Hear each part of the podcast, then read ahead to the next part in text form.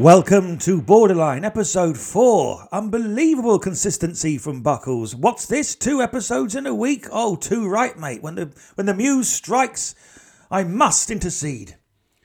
So, how are you all? It's Sunday when I record this, and I'm getting geared up. Your man's back on the road, isn't he? Eh? He's out there, gigging again. As best he can in these extraordinary times, which is a phrase I am completely sick of hearing because there is nothing extraordinary about this. I once, well, allegedly, took some mushrooms at a festival, and that was an extraordinary time. These times are rotten.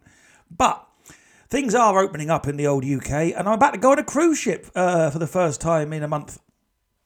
One I've not been looking forward to, but now I am. Dig on this.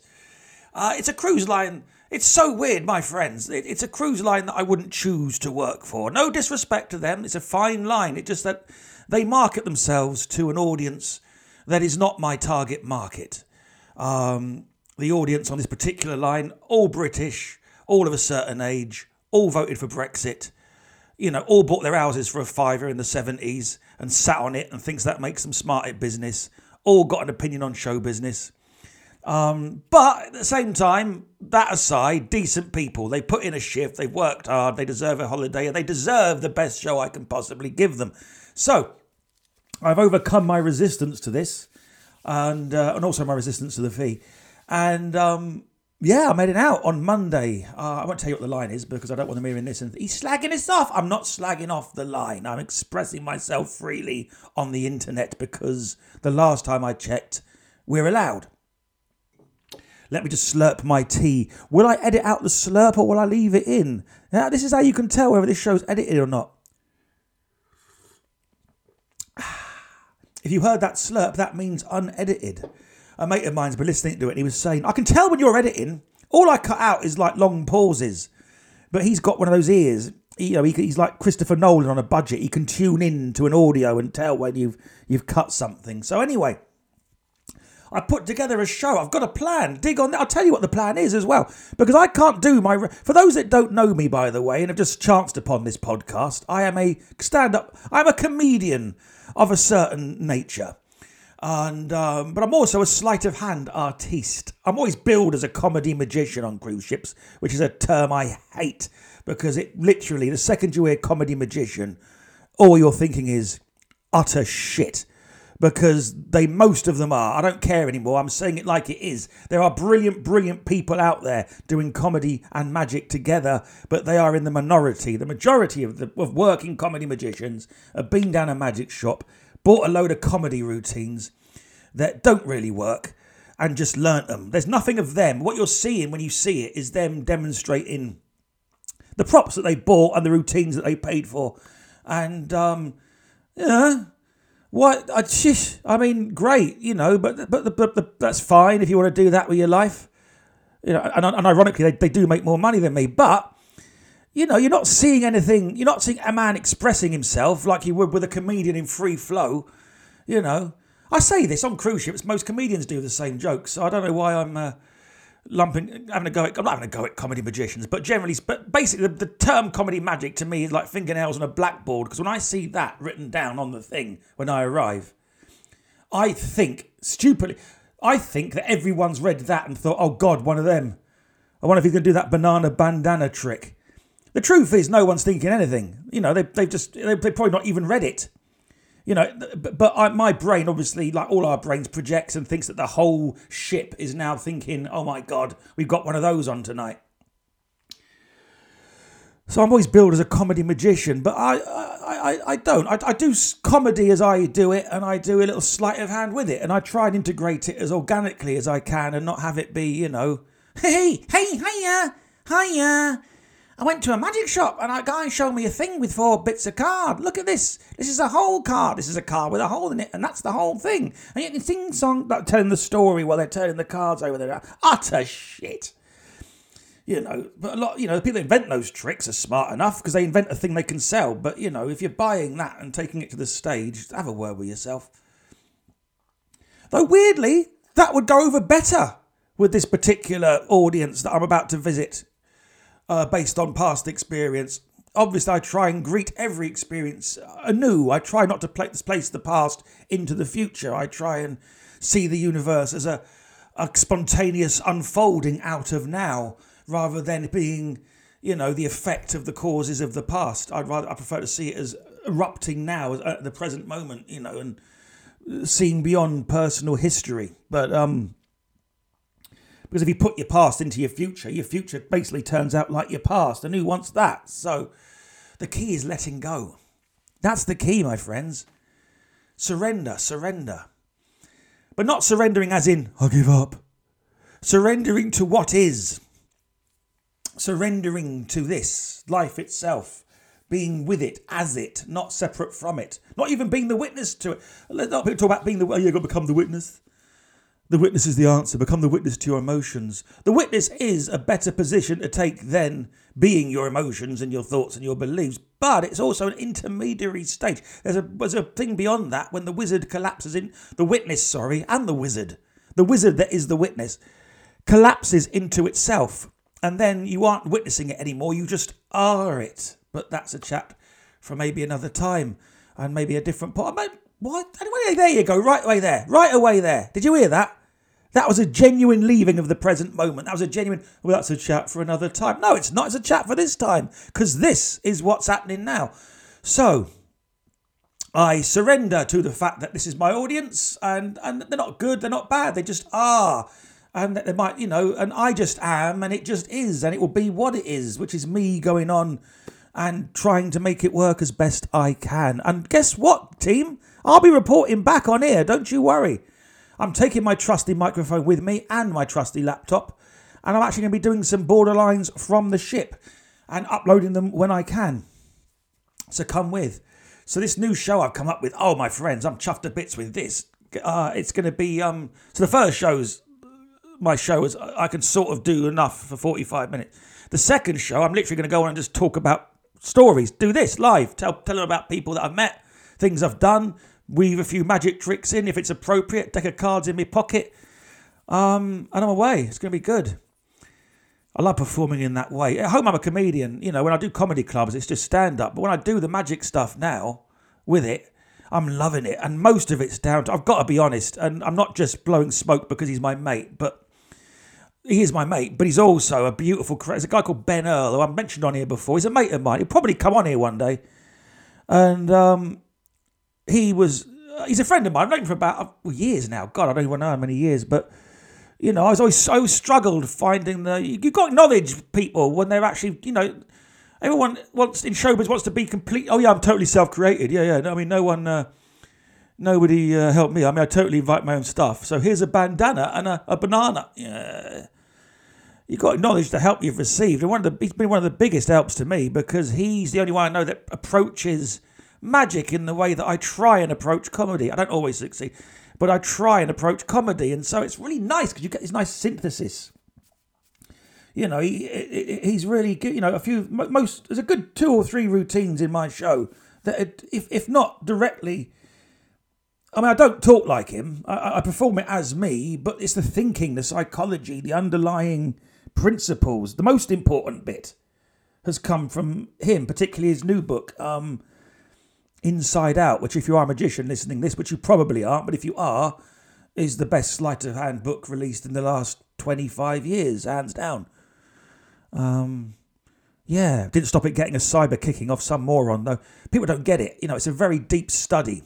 And, um, you know, people people who like the safety of just learning, you know, magicians are a weird bunch. They like the safety of performing something that they've already seen somebody else score with. You know, they like the safety blanket of performing something they've already seen work rather than take a risk of trying something new and it falling flat. So when somebody comes along and challenges their paradigm of learning tricks other people invented 60 years ago and creating your own thing and being present to an audience, they don't like that. They want to be hiding behind their scripts and their, you know, their stories, shuffling the cards. Once upon a time, I saw a fellow and he took a card and he, you know, lying, telling you a story that you know is a lie, rather than preventing, presenting you with a complete piece of truth. Like Borderline is. Speaking of truth, I'm back on the road. I was in Bridgwater, my friends. Oh, I was very proud to be the first comedian to headline a brand new venue. Quartz Comedy has opened in Bridgwater, uh, in Somerset, um, right out in the middle of nowhere. And lovely to be in an actual. Most of my gig, comedy club work, most comedy clubs aren't comedy clubs. It's it's nights in pubs or nightclubs or sports centres or wherever it is, weird halls. There are a few proper comedy clubs, the Glee, the Comedy Store, um, the Stand, uh, the gag, the one up in um, I don't do it because it's so far away. The Frog, and um, but even the Frog's a pub, but um, you don't get many new custom built comedy venues opening. So Anita Holmes um, has opened one, lovely lady. And uh, she's opened one in Bridgwater. Go, go, Bridgwater, Quartz Comedy. Support this. If you're, if you're listening to this, support it. So the opening night was uh, two nights ago, Friday. And I'm the headliner, first headliner at the venue. Little bit of uh, little one to tick off the bucket list. It's like when you hear the old comedy store guys in LA bragging about the fact their names on the wall because they happened to be around when it opened and they happened to be the first lot of acts that got booked, and so they all signed their name on the wall which apparently makes you a comedy store legend, regardless of the quality of your work, just the fact you've got your name on the wall. Lovely thing to have, though. You know, and some great names on, on, on that wall you've heard of, and some great ones that you haven't. But um, this felt a little bit like that. Like, oh, that'll be my little place in. Assuming the venue lasts, that'll be my place in comedy history. Who was the first headliner here? Danny Buckler. What did he do? He basically crowd surfed for half an hour because it was quite a raucous night by the time I got on.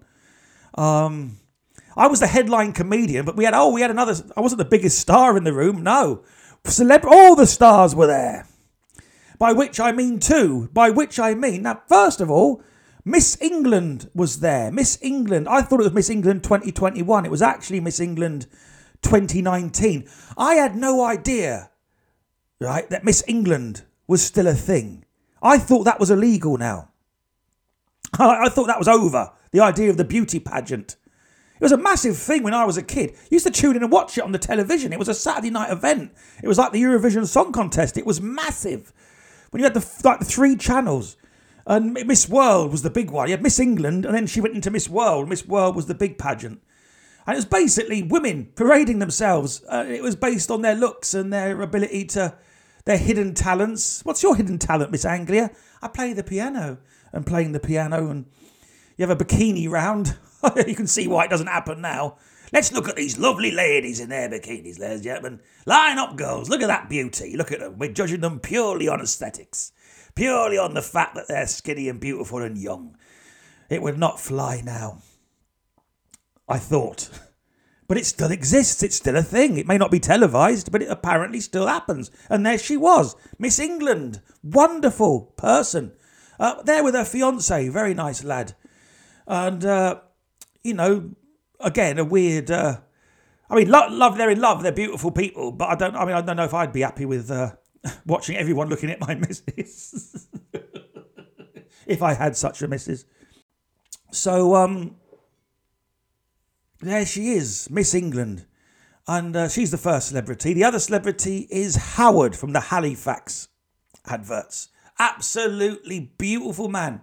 Like, really cool. This is a guy that won the showbiz lottery, but isn't ashamed of the fact he won the showbiz lottery. Like, you get these uh, these lottery winners, especially in comedy, these people that just they luck out. They've got no skill, no talent, no ability, but the circumstances are such that they luck out into a position where they become famous.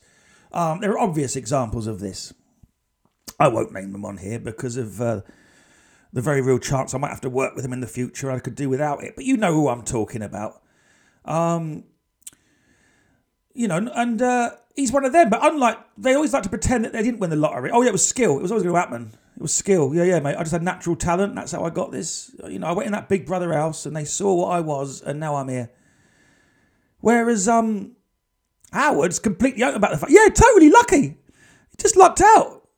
I mean, he did put in for uh, some work. He actually auditioned for that role on the adverts, the Halifax adverts, but just wonderful man, a fully happy man. You know, really cool to be around. I love meeting him. But so the, so the night started weird because part of the night was the VIPs get a photo opportunity with these celebrities. And by the way, I, the actual act that's on, do not fall into that category. You don't get a photograph with me because of that weird pecking order. Like, oh yeah, there, there was a show you paid to see, but they're not worth having a photo with. Get your photograph with Miss England and Howard. So they're up on the stage. They put her on a throne, and he's standing next to her like the butler and a DJ. And um, they're just sitting there, and no one's told anyone you, you go up and get a photograph with them.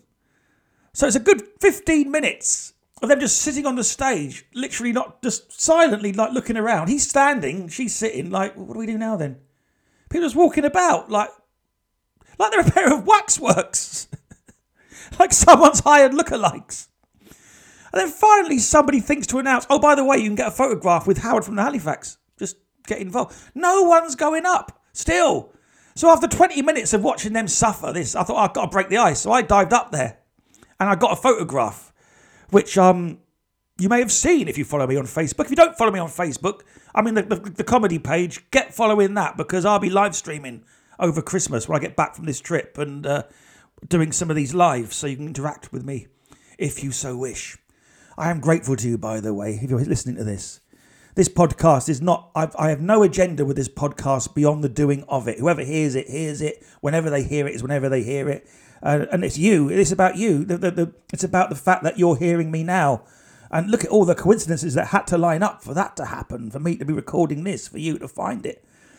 But um, yeah, there's a Facebook page, Danny Buckler Show. I'm going to change the name of that, but right now it's called the Danny Buckler Show. Go and give that a like and a follow, and then get involved with the live ones or Instagram, the Danny Buckler Show on there because there'll be some live ones starting on the 20th of December when I get back. Where the bloody hell was I? So Howard's up there. I've got a photograph with him and her. She's lovely. He's lovely. Everything's lovely. And then they, they sort of they leave the stage and the show starts. And as soon as they leave the stage, then they get mobbed for photographs. Like no one wants the no one wants the shot on the stage in the lights, all beautiful and worked out. But as soon as they're in the back of the murky club, everyone's up with their phones. Can we get a photo? people are weird, man.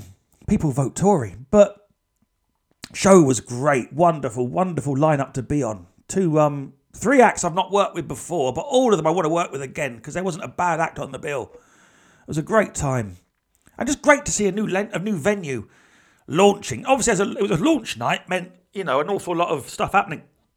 Like the credit card machine went down at the bar. So they were selling drinks on the trust system whereby, uh, oh yeah, just come up to the bar, order your round, give us your name and address, and we'll just trust you. Simple as that. We'll just trust you. Uh, we'll contact you tomorrow, and you can pay us then. And I'm dead curious to see how that panned out.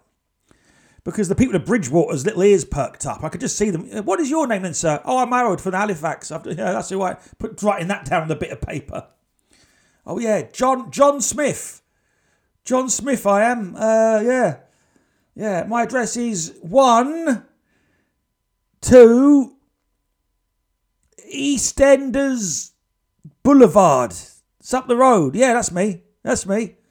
Send me the bill. Oh, yeah, I'll pay that tomorrow. Yeah, I promise you I will. I mean, you know, it's, it's payday, isn't it? Yeah, happy Christmas. Trusting people to with free booze.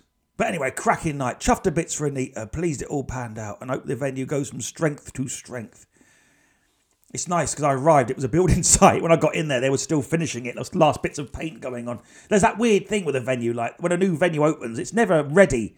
You always arrive, and it's always like the last minutes. Of, it's always to the last minute. People are still doing stuff.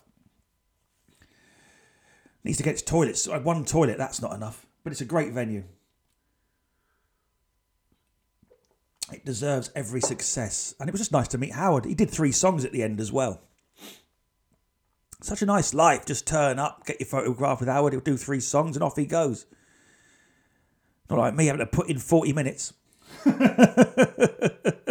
they were gone. By the time I got on, they were gone. They were an audience at the start, but four acts is a lot, plus a compere who's doing stuff in between. So by the time I get on, they've seen a lot of comedy and they've been told to shush a lot and they've been told to sit down a lot and people aren't having it, not, not in these post COVID times. They've had 18 months of stand there, two metres apart, queue up there. Don't talk to him. Don't look at her. Wear a mask. Don't wear a mask. They've had 18 months of being told what to do. 18 months of basically living in like Russia in the 19, 1800s. And now they're not having it.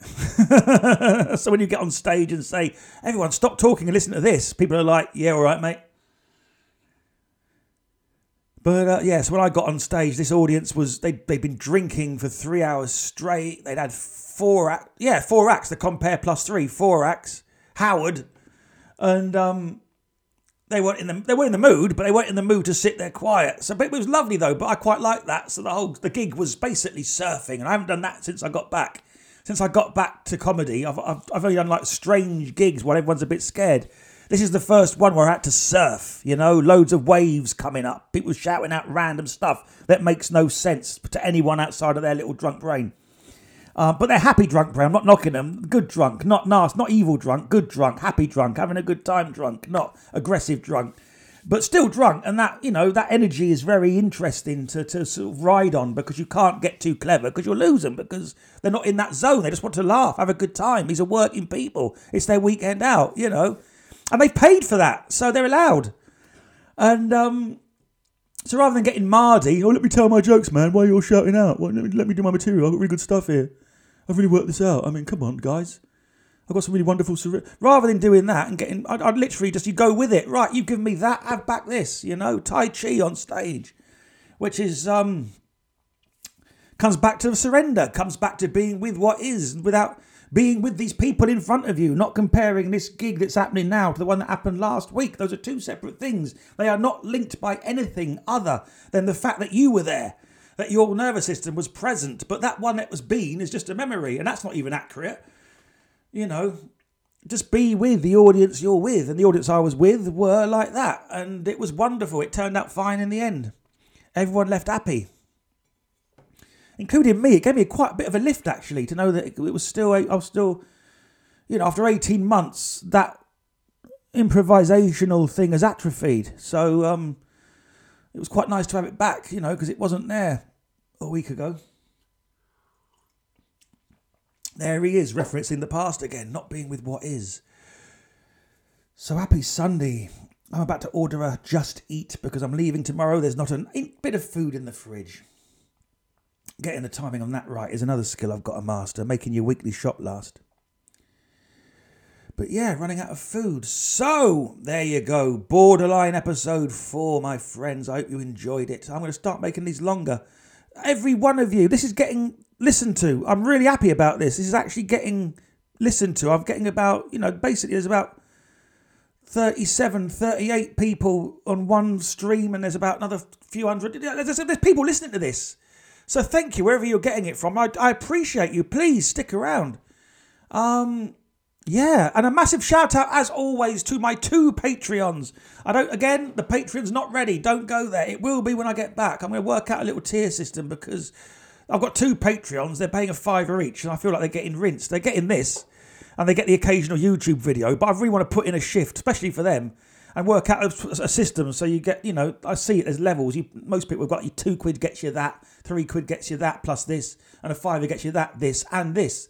So once I get back from my trip, I'll be working that out properly. So you could support this podcast with just two quid, but you can't right now. But two people are supporting it, and so a huge shout out to the producers Andy Graffam and the wonderful Lexi Unicorn.